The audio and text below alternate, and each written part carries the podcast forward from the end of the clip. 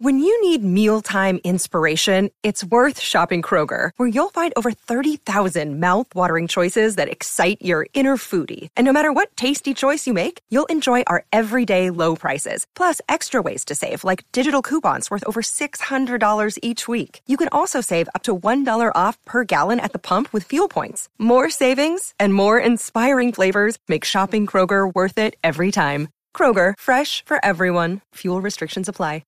Another day is here, and you're ready for it. What to wear? Check. Breakfast, lunch, and dinner? Check. Planning for what's next and how to save for it? That's where Bank of America can help. For your financial to-dos, Bank of America has experts ready to help get you closer to your goals. Get started at one of our local financial centers or 24-7 in our mobile banking app. Find a location near you at bankofamerica.com slash talk to us. What would you like the power to do? Mobile banking requires downloading the app and is only available for select devices. Message and data rates may apply. Bank of America and a member FDIC. At Discount Tire, we know your time is valuable. Get 30% shorter average wait time when you buy and book online. Did you know Discount Tire now sells wiper blades? Check out our current deals at discounttire.com or stop in and talk to an associate today. Discount Tire. Let's get you taken care of.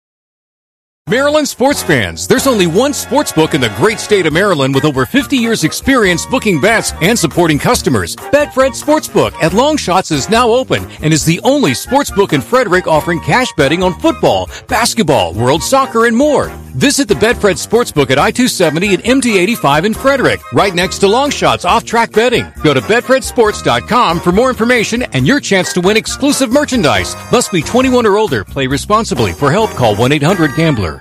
Ready to go inside the rock and roll world of Machine Gun Kelly? The all new Hulu documentary, Machine Gun Kelly's Life in Pink, gives you intimate and unfiltered access to Machine Gun Kelly's meteoric rise to stardom as he overcomes self doubt and haters to bring his authentic vision of music to his fans. The Hulu documentary, Machine Gun Kelly's Life in Pink, is now streaming only on Hulu.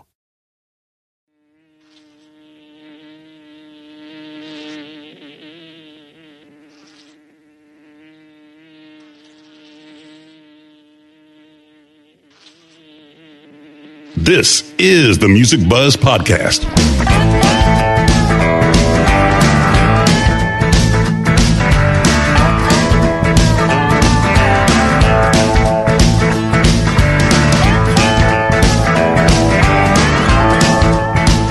Music Buzz Podcast features candid discussions with and about those behind the scenes in the music business, including industry veterans representing the segments of musician, design, and live.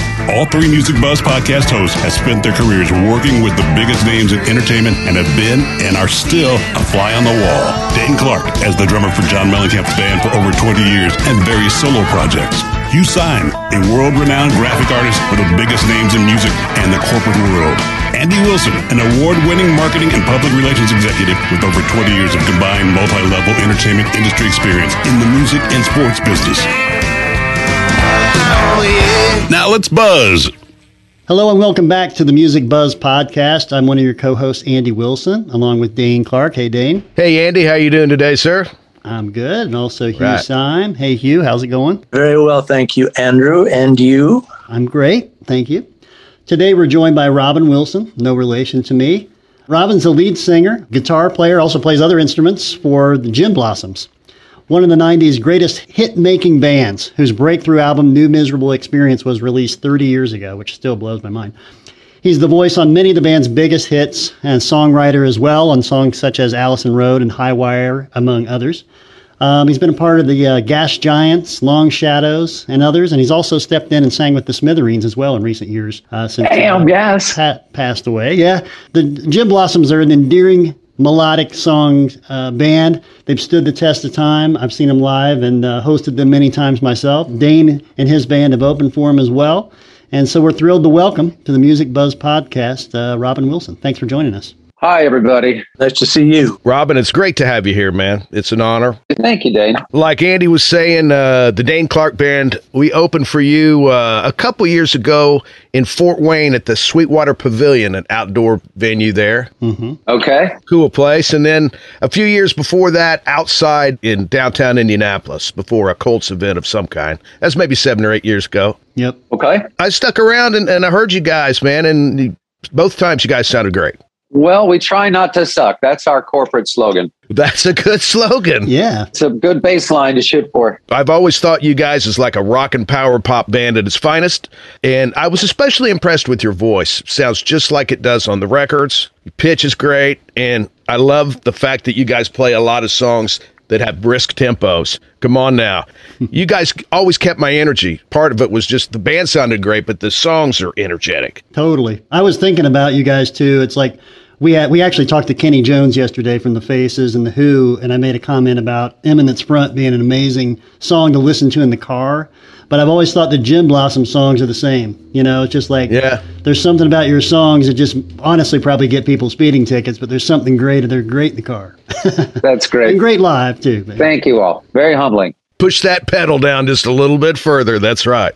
Yeah. Very good. I mean, it's all very upbeat, and it's a little bit like Kodachrome, which is all about death, basically mortality, even though it's a beautiful song by Paul Simon. But I look at your titles like Hey Jealousy and Found Out About You, which is all kind of a little bit like Phil Collins' face value, you know, a little bit of a personal experience coming through there, unless you write in the third person. I don't know. But all that upbeat music that is still having topics like Hey Jealousy and Found Out About You, I find really intriguing. You obviously like contrast because, uh, you know, uh, congratulations, sorry, which is a beautiful pairing. New miserable experience, you know, it sounds like an upbeat kind of place in your life, even though you're saying miserable. So tell me a little bit about that. Tell me how you uh, can write so dark and so not morosely. I mean, the lyrics are definitely um, about personal experience, but then you keep it upbeat at the same time. How's that work? The name itself, I think, uh, Gin Blossoms sort of sets the tone. You know, it, it sounds really pretty, but it represents something that's really quite ugly and disgusting. And perhaps that's where it all started. But uh, yeah. As a songwriter, um, I don't want to write corny songs. No, you don't. And so, you know, I tend to uh, veer towards darker themes and whatnot, but it comes it comes naturally. It's not like any of us in the band ever sat down and decided this is what we're going to do. It just happened in a in an organic way. Mm. Yeah. Well, there's a lot of beauty in melancholy. I mean, uh, there's so many bands that do it well. Pink Floyd have got a wonderfully melancholic, you know, sound. And sure, have, uh, the Smiths. Yeah, yeah. oh, definitely. Absolutely. Yeah. Yep. And what I liked about found out about you guys, and I didn't really realize it to be honest with you until I dug kind of deep, is how many different guys are writing the tunes. And a lot of your tunes I, I didn't i didn't know who'd written what but i found out that most of my favorite ones i mean you know hey jealousy found out about you those are ones that we all know they're great tunes. But a lot of the other ones that i really knew and liked the most were tunes that you had written or co-written. Mm-hmm. day job follow you down which are both rockers. But then as long as it matters which is a slower tune that's one of my favorites, man. Those gorgeous background vocals. Fantastic mm-hmm. on that song. Thank you. Really beautiful. Thank you. Well, we we do try to, uh, you know, we care about the songwriting, and uh, as I said, we don't really overthink it. We do. We just do what comes naturally to us. You know, inspired by our inspirations. Uh, you know, our heroes. Uh, we stand upon the shoulders of giants, and I certainly spend a lot of my time, uh, you know, uh, trying to be Tom Petty or Michael Stipe, you know, and yeah. um, here's what I heard. And it was actually kind of uncanny to me. I'm a huge Big Star fan. I discovered them when that first record came out when I was like 11 years old. Sweet. And you sound like Alex Chilton in about 1972 it's uncannily big star like mm. to me. Allison Road, especially. It's like, yeah. man, that sounds like Alex could have done that. You know, that's fine company to be put in, and certainly Big Star had a had a pretty big mark on uh, on me as a as a songwriter and as a singer. You know, I mean, we were in the 80s we were all listening to the replacements that that was sure. sort of our touchstone as a as a rock band and as sense. a 20 year old, you know, we were all listening to the replacements. And so when Pleased to Meet Me was released, they had that fantastic song right at the top of the record Alex Chilton. Alex Chilton. And so we all wanted to find out more about Big Star. And Mm. so, uh, so right around uh, 87, uh, me and all my friends, we were all working in record stores and we were all aspiring rock and rollers. And so we all immediately got into Big Star starting then. And uh, obviously, the you know those records are so incredible, and no question, uh, it had a, it had a huge impression on all of us. And then uh, a few years later, we we got signed to A and M Records. We were tasked with having to pick out a producer, and so we were we were throwing out names, you know, like Ed Stasium and Don Dixon, and you know, guys like that. And then uh, John Hampton had already been working with our label A and M Records, and they were working with another band on A and M called Tora Tora and John remixed one of our songs for a movie soundtrack or a compilation. And so we were looking for a producer and we're sort of, you know, we're talking about these different guys. But then yeah. when uh, our guitar player, Jesse, said to me, John Hampton is one of the candidates. He did, he remixed one of the tunes and he's the guy who recorded uh, Pleased to Meet Me and he also did the Tommy Keene record uh, based on Happy Times. And this is the studio where Big Star recorded all of their albums. And I was oh, like, Ardent. Oh, cool. That's the guy. I'm like, uh, that. That's what we need to do. There's no, we don't need to look any further. As soon as the that that trifecta of connections was made, uh, that John had worked with the replacements and Tommy Keene, and this was the home of Big Star I'm like, that's where we need to go. That's what we should be a part of. And uh, so we've made, uh, since then, we've made four records at Ardent, and the place has become a big part of our lives. John Hampton became a, a very central figure in our lives. And to participate in that legacy of music uh, is, is just an immense source of pride for me. That's awesome. That's great. Yeah. Did you meet John Fry ever when he was still living? Oh, sure. Yeah, wow. a bunch of times. You know, I've, I've probably spent almost a total of uh, probably at least eight months of my life recording uh, records at Ardent. Wow. You know, it, it's such a huge place in my brain. And uh, it was inspiration for me to build my own studio, which John Hampton helped me flesh out and helped me pick the gear for. And I had John come out to Phoenix, uh, or actually Tempe, and we you mentioned that I was in a band called Gas Giants.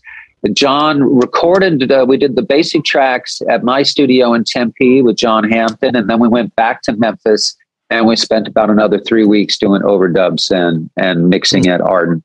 And uh, as I say, it, it just a such a huge looming presence in my life uh, John Hampton, John Fry, Jody Stephens, uh, Memphis, Tennessee, and Ardent Studios. It's uh, you know it's a very important part of my lifetime. I felt like I could feel something like that when I was listening to that music. That's man. cool. It's, mm-hmm. it's, weird how that that stuff can come across sometimes. You know. Yeah, I'm always curious with singers if you started off wanting voice as your your way of expressing yourself, or if you started off on piano or guitar. I started out uh, wanting to be a rock singer when I was eight years old. Uh, we used to stay up on Friday nights to see the midnight special. And yeah. Yep. Uh, the Bohemian Rhapsody video by Queen debuted yeah. uh, in the United States on Midnight Special. And that was that was the moment in my life where everything changed. And I knew then at the age of eight years old in the third grade, that is what I want to do. I want to be a rock singer and I have been on this this path ever since. And so, to commemorate that, I have the opening line of Bohemian Rhapsody uh, tattooed here. Okay. Nice on my arms. Most of my tattoos are lyrics, but that was really the first one I got, and you know, it was that was the moment where everything changed for me, and I started down this path. And you know, went from Queen, and then I was listening to Kiss, and then in high school, uh, went through a country phase when Urban Cowboy yeah. came oh, out. Me and my friends all started. We started chewing tobacco and listening to country music. So I went through a, a really great country phase, and then you know, then I went all new wave, and you know, I was listening to you know Oingo Boingo and Duran Duran and uh, yeah. you know Depeche Mode. And then, as uh, when I was 19 years old, I got a job at Tower Records hmm. in Tempe, okay. and you're you're exposed to so much music when you're working at a record store, especially it, in that in those days in the in the 80s and there was so much exciting music happening in in those days. And Sure. uh, you know so it was you know began to really uh, listen to things like REM and the Replacements and the the Smiths and the Smithereens and uh, you know then again there was just so much incredible music happening the alternative revolution begins with groups like uh, the Pixies and Jane's Addiction and just such a fun exciting time but you know through all of that I was mostly drawn to like straight ahead power pop like Cheap Trick and Sure. Yeah. Oh yeah. Tommy Keene and Tom Petty. You know, those that that's always sort of been the the core foundation of of my musical taste. And sure, I've I've spent a lot of time listening to metal and new wave and jazz and whatnot. But you know, the core of what I do, you could probably trace it back to Yeah. Cheap Trick and Tom Petty. When you write music and or you co-write music, obviously your contribution is probably melody and, and where the song's heading melodically speaking. Do you ever sit down though when you're writing your own music for yourself on any instrument? If, have you got that under your belt? Sure. Well, I play guitar, and Okay. uh, you know, I, and I did. I play a little bit of drums.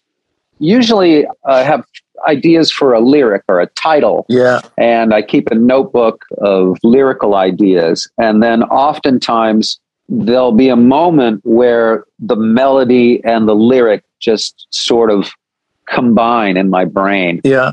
and often it's difficult for me to translate what's in my brain to the physical world and to really find those chords. I could hear the melody in my head, but I can't always like work out what it is on a guitar.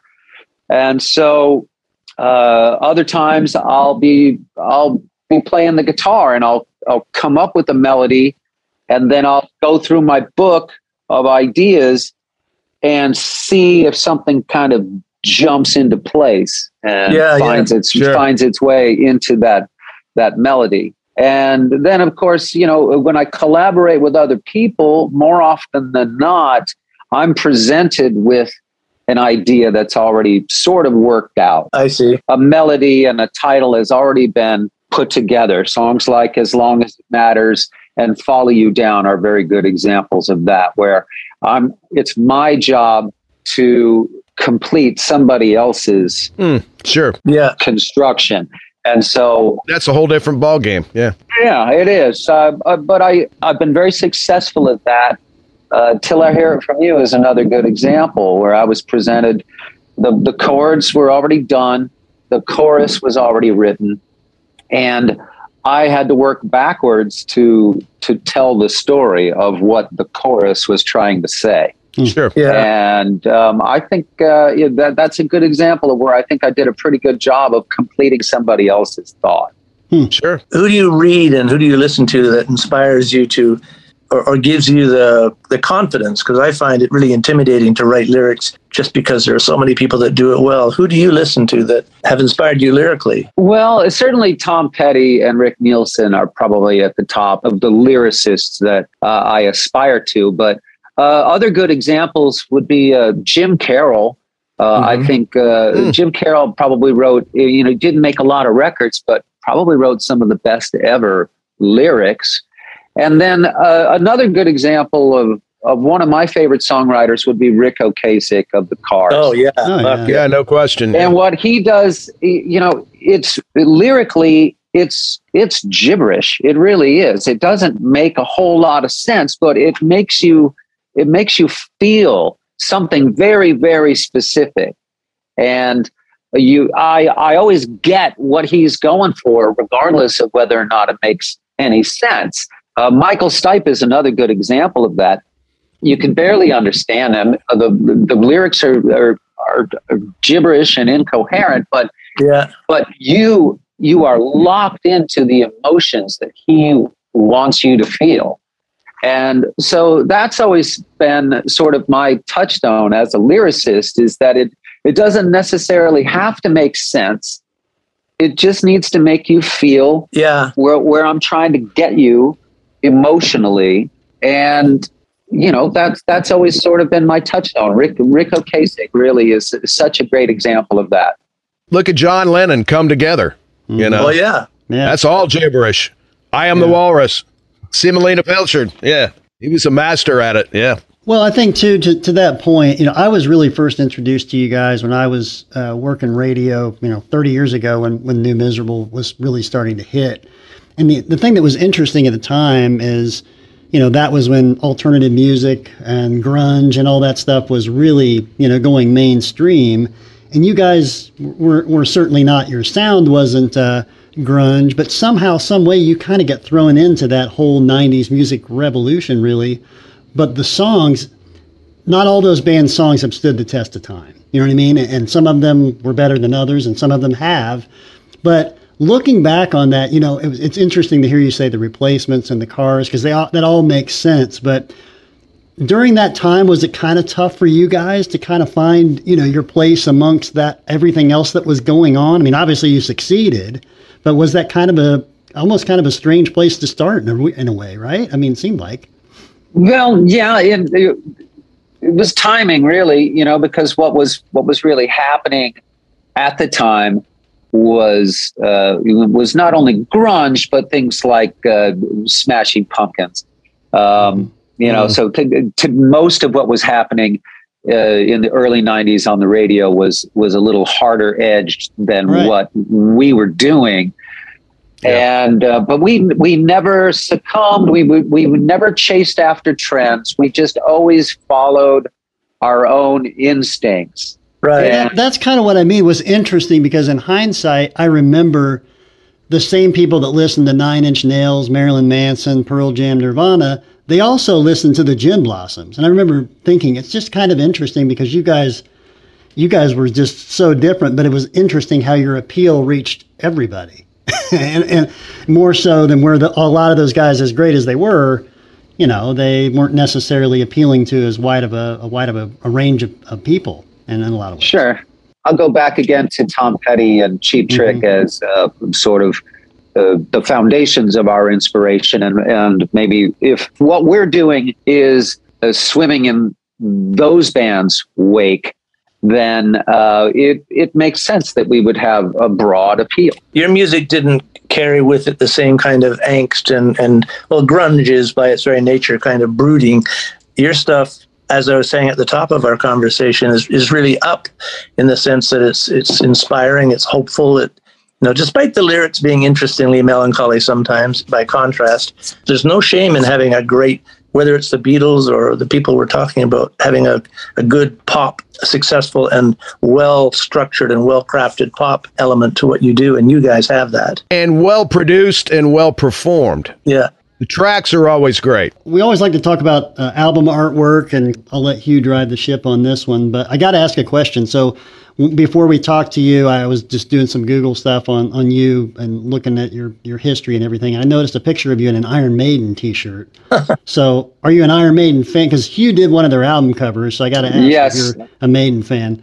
I'm a huge Maiden fan. Uh. Okay. uh, uh, yeah, but Powerslave is probably in my top 10 all time favorite records. It's one of the most listenable and consistent albums of of all time from beginning to end. Powerslave is uh, is one of my favorites, and uh, yeah, I just I love that band. I recently discovered on YouTube a uh, Iron Maiden concert from like 1984 or 85 or whatever and it's just just so incredible and it's just so impressive to see a band uh, performing at that level of Mhm. uh, of uh, skill it's Right. you know i mean what we do is pretty good and you know yeah there's guitars and there's everybody's everybody's playing an instrument and we're all cooperating to create a sound but you you watch an Iron Maiden concert and you just see people operating uh, at, at such an incredibly high skill level Mhm. and uh, the the level of energy. Plus, the lead singer flies flies the plane to the to the gig. So I mean, that's something you need to aspire to too. I think and it needs to be a Gin Blossom. Absolutely, absolutely. Uh, the closest I come is, you know, I, I ride a skateboard. Uh, you know, so uh, but yes, Iron Maiden uh, is one of my one of my all time favorite bands. Which which album cover is it that you did, Hugh? Well, that's the uh, well, I'll say irony. I won't say misfortune, but when Gene approached me to do the Revenge cover for Kiss, I thought, oh, it's lovely to be working with that that band.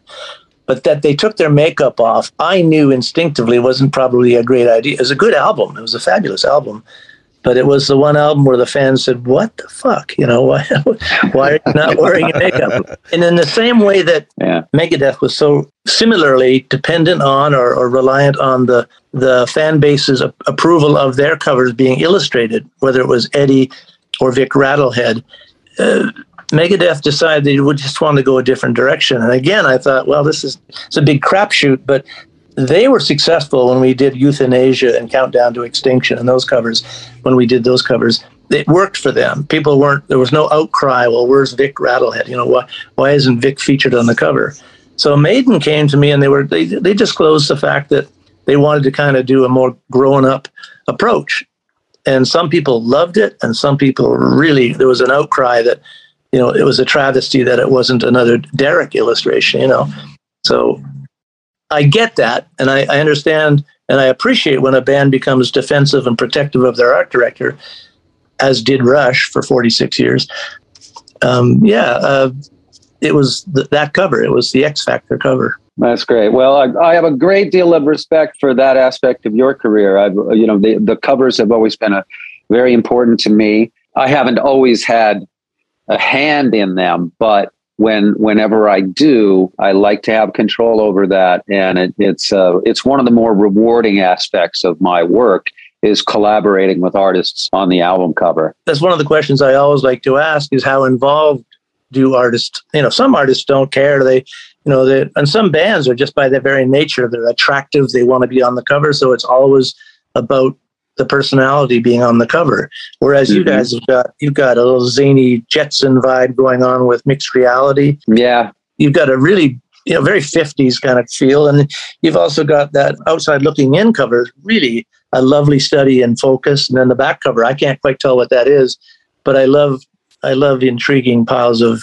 enigmatic junk you know yeah lit the way that was i think that's a beautiful beautiful cover. Cool, thank you. Uh, that that one actually was done without our knowledge. The record company put together a, a, greatest hits compilation, and we didn't even know it was coming out. And all of a sudden, it, it was out, and that was cover. And I was kind of pissed off about it. Like, you know, what right do these people have to release Gin Blossom's record without even consulting us about the cover. But I think it, it worked. Sometimes it's a happy accident. I suppose. Yeah. Uh, with mixed reality, I'm glad you brought that one up because that cover is my pride and joy. It's cool. And cool. I, I, I worked very closely with the art team on that. Mitch O'Connell is a, is a fantastic artist. He designed this tattoo for me, this crowned phoenix and uh, he also designed a Gin Blossoms T-shirt. And when it when it came time to do the cover for Mixed Reality, I I had the idea. I already had the name, and I had the idea that it should be like a, a tin can full of some unknowable substance, or a box of cereal called Mixed Reality, or I didn't really know what what it was, but I wanted it to look like a package, and so I called Mitch and I'm like, "Do you know a graphic artist that I can work with?" And he turned us on uh, to Joseph, who did the uh, did all the graphics. And in discussing it with Mitch, I said, "You know what? Maybe we need is some sort of a character for the for the packaging. You know, some some cross between the the Trix rabbit and uh, you know yeah. the Lucky Charms guy or something like that." And uh, so, you know, Mitch and I uh, had a short discussion about that. He went off and designed that little UFO girl. And Mitch, he always adds a little something special. Like with my Phoenix tattoo, he put a crown on it. Um, mm. And with the uh, with the character from Mixed Reality, whose name, by the way, is Eddie. Uh, if you're going to put a character on an album cover, you have to name it Eddie. Eddie's, so, good. Eddie's good. Eddie's yeah, good. Yeah. so uh, in uh, for the mixed reality cover, uh, Mitch gave Eddie, our Eddie, a uh, a little uh, a little phonograph and some 45s that she's holding. And nice, that nice. that helps give it the, that retro feel that we were going for. And uh, you know, in working with Mitch and Joseph on that cover, you know, I kept saying, "Well, what should it? What should the product inside this box be? Is it is it cereal or is it mixed nuts or whatever?" And those two, J- Joseph and, and Mitch, decided it should just be some kind of MacGuffin. We don't really need to yeah, know yeah, yeah. what's mm. what's in the package. Right. Um, so the ingredients are listed though. Heartache compromises you know it's pretty cool that they're there. Yeah. i'm intrigued with the fact that it covers those. I, I love that era of first of all I'm, I'm almost embarrassed to admit but you know having been a fan of bewitched and and jetsons when i was younger you know this covers hey, that. i was too man. Come on. Yeah yeah. Yeah. It's a great cover. I love it yeah. Thank you. Thank you. Well, it was it was such a pleasure uh, putting it together. And again, you know, that's an aspect of my career that I've enjoyed so much: the opportunity to collaborate with uh, with real artists. And you know, I was always drawn to art. I was I've always been into graphic arts. And in a, in another life or an alternate universe, I probably am am an artist of some type, probably a graphic artist so I I really enjoy that that process of, of collaborating with someone where you you have the core of an idea and you get someone who's really talented to help you flesh it out. And they always bring something uh, special uh, to to the process and bring give you something that you didn't know it needed. And uh, you know you get also it's really important when you're working with people at, at that talent level to eventually realize there's a moment where you have to just stop interfering and let them sort of finish it for you. Let them do what they do. Yeah. My kind of client. yeah. I, I, go at it a couple of ways. I mean, there's collaboration, but I also had a habit of disappearing for six weeks and then coming back with the finished product. As a as a record store employee and as someone coming up in your own experience as a younger person, and maybe even to this day, how influenced were you by covers? How intrigued were you with the artwork on covers before you even heard the music? Well, um, always. Uh, you know, I mean, I suppose it started, you know, pretty early. You know, things like billion dollar babies mm-hmm, great uh, such a such a great album cover and you're just you're drawn to it and you can see oh yeah this is this is supposed to kind of be a wallet um, you know i mean from you can hold it back and it's just sort of an abstract piece of graphic art but you know then you realize oh this is this is supposed to be something else and then of course you know just like staring at those those kiss album covers you know destroyer yeah. and love gun just mm. like just so uh, just sucked into that fantasy world that those those bands were creating. And are you a Floyd fan? I yes, yes. They were they were never like my my brother always had Floyd records, and so they were always around, and I was always listening to them. But I, I never had to go buy them, and I was I was more listening to Queen than I was yeah. uh, Floyd. But you know, of course, they're they're in the mix for sure. And those covers, you know, of course, the wall uh, animals. You know, those are those are yeah. such intriguing uh, ideas, and they're they're just sort of, especially like animals. It's just so confusing right. and uh, just a, just a lovely piece of uh, abstraction. And you know, kind of moving on in in my working at the record stores, you know, covers from bands like REM really mm-hmm. made uh, an impression. And now looking back, I feel like they weren't really trying that hard, you know, uh, when it when it came to the covers. But sometimes that's the beauty. I mean, whether it's the Who live at Leeds or the cheeky, and only the Beatles could have gotten away with the White Album.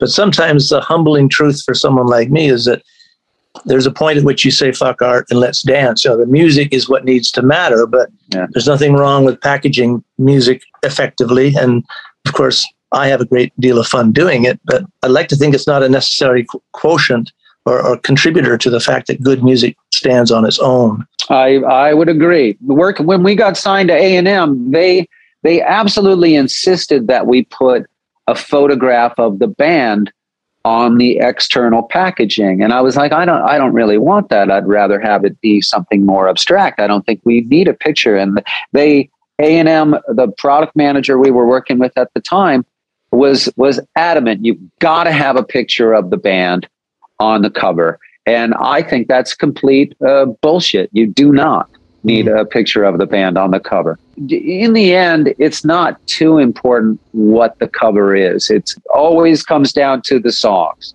Hmm. Yeah, I agree. I agree. Yep. Absolutely. So I got some questions on the live side. So as a fan, and obviously you're a big fan of music, judging by the tattoos, what was the first show that you went to as a fan that you were like excited about? I, I love being able to say this. My first concert ever was in 1977, I saw Cheap Trick open for Kiss on the Love Gun tour. Awesome. And nice. so that was that was the that was the first concert I ever saw. Wow. And then uh, uh, you know, then uh, like my dad took me to see the Beach Boys sometime around then. Uh, my mom took me to see Jimmy Buffett sometime in that era. But then the next concert I actually bought tickets for myself uh, was Queen uh, on the on the jazz tour and the mm. Blasters were the opening act uh, for, for that show. Yeah, where, and, where were these shows at? Uh, in in Phoenix, uh, the Queen show was at Compton Terrace. Uh, Kiss and Cheap Trick that was Veterans Memorial Coliseum. You know, and so you you grow up in Phoenix, you're listening to the radio, and you hear that coming to Veterans Memorial Coliseum. You know, it's triumph or whatever, and um, there was a moment where you know we had been out on tour and everything took off for us and i came home to phoenix and i'm in my car and i turn on the radio and it's like coming to veterans memorial coliseum Gin Blossoms and i was like oh, oh holy holy shit just, what a what a full circle moment you know right, to yeah. to have that's that great and, man you know it's really special i saw so many great concerts at that venue um, one of my favorites ever, uh, Def Leppard. Um, mm-hmm. And they were actually the sure. they were the support act for Billy Squier on that oh, tour. Dear. But, but uh-huh. everyone was there to see Def Leppard. Yeah, and um, this was right when Photograph was uh, the number one song in America, and they were really taking off. Uh, Pyromania, such a great record, and uh, you know, I was there plenty early because I wanted to be on the floor right next to the stage for that Def Leppard show. And, uh, you know, then certainly working at Tower Records, we get free tickets to concerts all the time. So, you know, I saw a lot of arena shows in the in the 80s, uh, ZZ Top, uh, Scorpions with Aerosmith and Autograph, uh, ACDC. Uh, saw I saw Yngwie Malmsteen open for ACDC.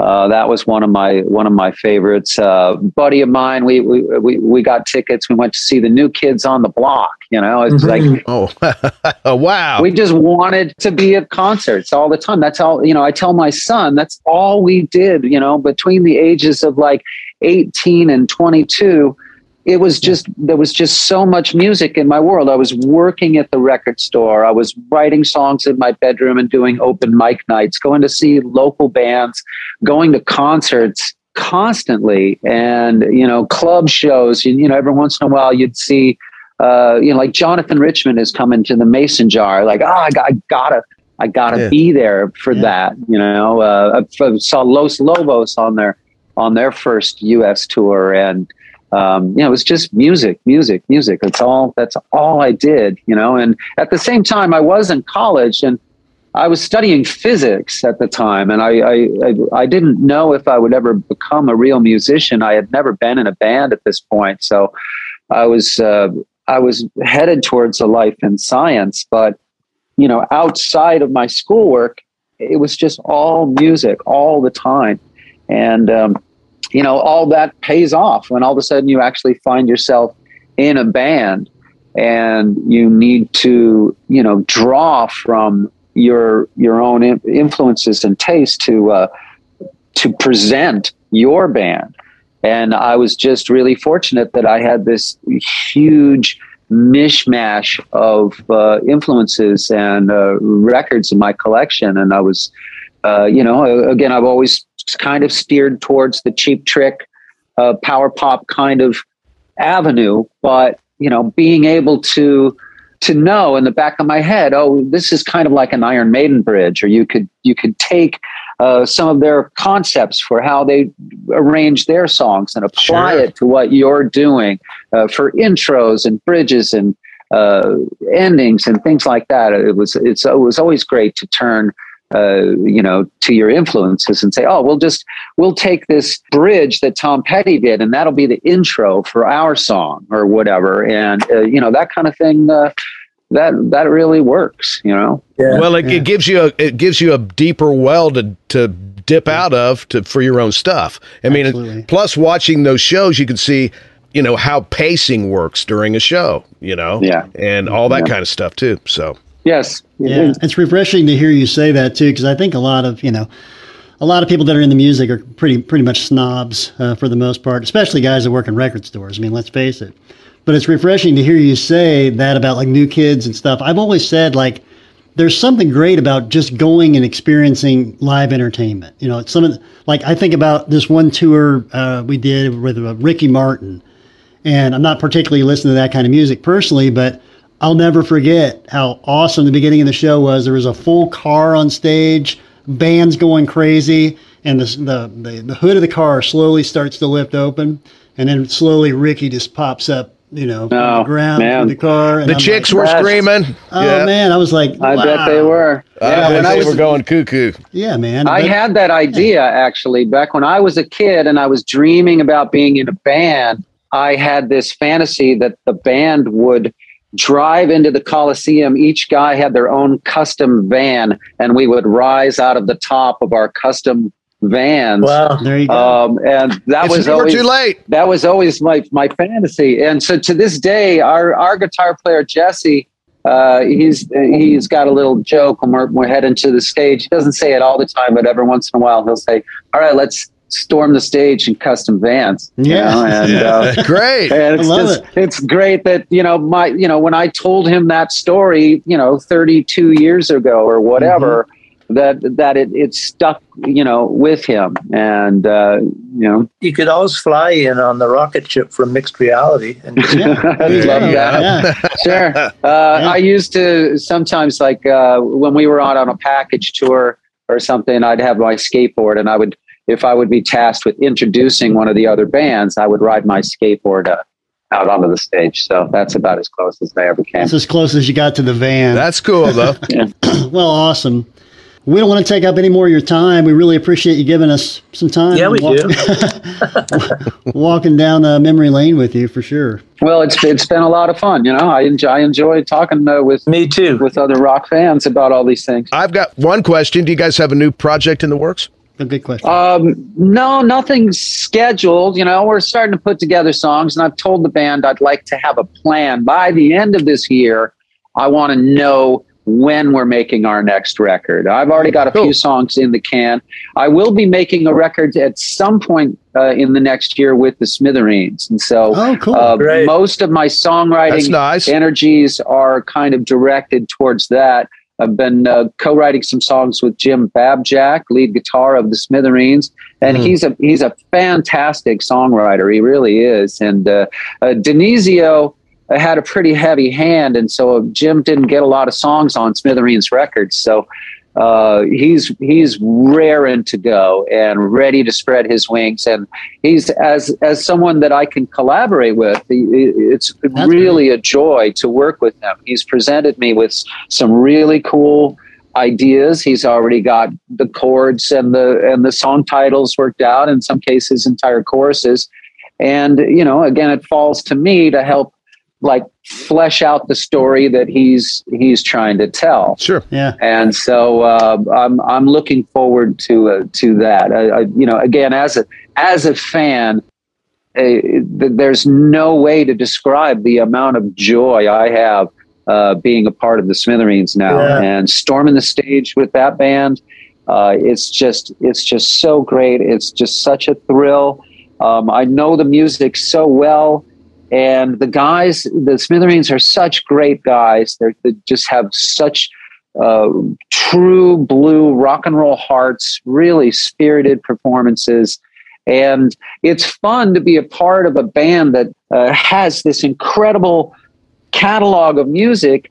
And we go out and we do this show that has all this legacy and whatnot, but I'm not carrying around any of the baggage that Right. these poor fuckers are carrying around. You know, it's Right. been a bloody time, Yeah. 40 years of the Smithereens, and you know, there's a weariness uh, to them, and because they've they've been through it all, and it's just it's always been a battle for them.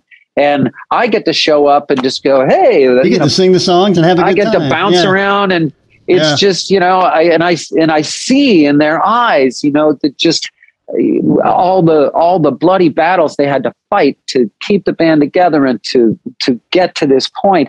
and for me it's just like uh, pour pour a bourbon and let's fucking rock Yeah, guys right. you know it's there's no I don't have to carry any of the weight but I get to participate in all of the satisfying aspects of uh, performing with with a group that has that legacy and such a solid catalog of of music. It's just an absolute joy. That's So awesome. I will be playing with them soon in New York City at Sony Hall.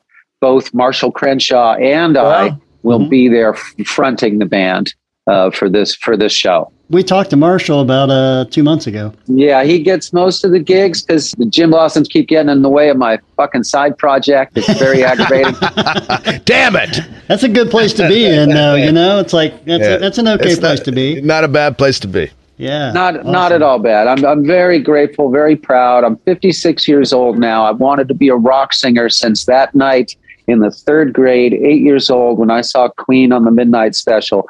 And so for it to pay off, uh, you know, just to have been able to follow that path and just stay uh, stay true to uh, you know to my own journey and for it to pay off like this is just immensely satisfying. And i'm i'm just so grateful and uh, you know I, I just want to keep doing it as as long as i can you know Well, you've put the work in, man, so you deserve it. thank you Yeah, congrats. God bless you. For sure. thank you very Keep much Keep rocking, man. Thank you. Well, I just want to show off a couple of my tattoos here. Yeah, Uh, this please my do. Stones tattoo. It says uh, "War Children." It's just a shot away. Nice. Here is uh, the the cult. She sells sanctuary, All right. and over here is this is a meat puppets quote. Uh, this is paradise. Uh, right here, the waiting is It's the, hardest, part. That one? Uh, Yeah. surrender, but don't give yourself away. Mhm. Um, And Uh-huh. this, by the way, is the signature of Chrissie Hynde. We did a show, a couple of shows with Nice. the Oh, Pretenders, cool, yeah. and I got her to sign my arm. One of the greatest singers of all time, and uh, went straight to a tattoo parlor the next day and, Got it done. and had that in there. So uh, Very you know, nice. I'm That's just great. I got a blood and roses uh, tattoo here when I started working with the Smithereens. Smithereens, Yeah. And then back here, uh, uh, David Bowie. It's kind of hard to read because it's just such a beautiful piece, but it's uh, turn and face the strange Turn changes. face the strange Yeah. change. Uh, one of Nice. one of the great lyrics of, of all time, and my personal divorce mantra uh, that I uh, Mm. that I had to uh, embrace while I was in the gloom of all of that. But uh, I, this is definitely one of the one of the best ones I have. Turn and Those are face the strange changes. That's awesome.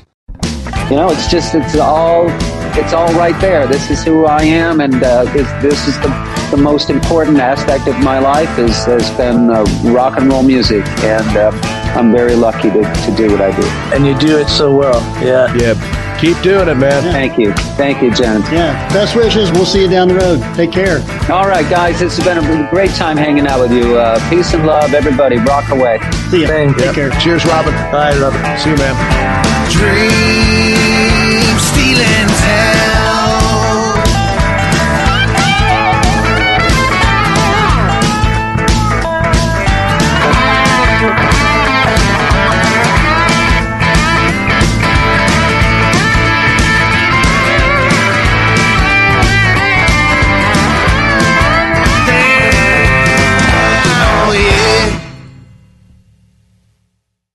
Wine has always come with a set of formal rules, like you should only drink it from a fancy glass and always sniff before you sip. But Woodbridge is a California wine with only one rule. Enjoy it however, whenever, and wherever you want. Cabernet over ice, Chardonnay in a coffee mug, go for it. Add natural fruit flavors to premium bubbly? Yes, please. So buy yourself a bottle at orderwoodbridge.com and wine your way. Please enjoy responsibly. Copyright 2022 Woodbridge Winery, Acampo, California. Maryland sports fans, there's only one sports book in the great state of Maryland with over 50 years experience booking bets and supporting customers. Betfred Sportsbook at Longshots is now open and is the only sports book in Frederick offering cash betting on football, basketball, world soccer, and more. Visit the Betfred Sportsbook at I-270 and MD-85 in Frederick, right next to Longshots off-track betting. Go to betfredsports.com for more information and your chance to win exclusive merchandise. Must be 21 or older. Play responsibly. For help, call 1-800-GAMBLER.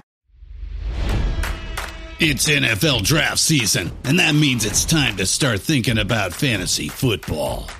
FantasyPoints.com features industry leading experts and prognosticators using proprietary hand charted data to help you score more fantasy points. FantasyPoints.com is the place to go for whatever kind of fantasy football you play. Whether you play fantasy football, daily fantasy sports, or do a little bit of everything, Fantasy Points has the meticulously researched content to guide you to victory. And why wait for the fall? Fantasy Points also covers the new spring football league, the UFL. Join the guru, John Hansen, Scott Barrett, Joe Dolan, and other massive names in the fantasy football universe with an exclusive offer. Use code Pantheon for 15% off any fantasy points package, including the all in package, with access to every article, tool, and data nugget that Fantasy Points has to offer. That's fantasypoints.com and code Pantheon for 15% off at Fantasy Points. Fantasypoints.com. Code Pantheon. Score more fantasy points.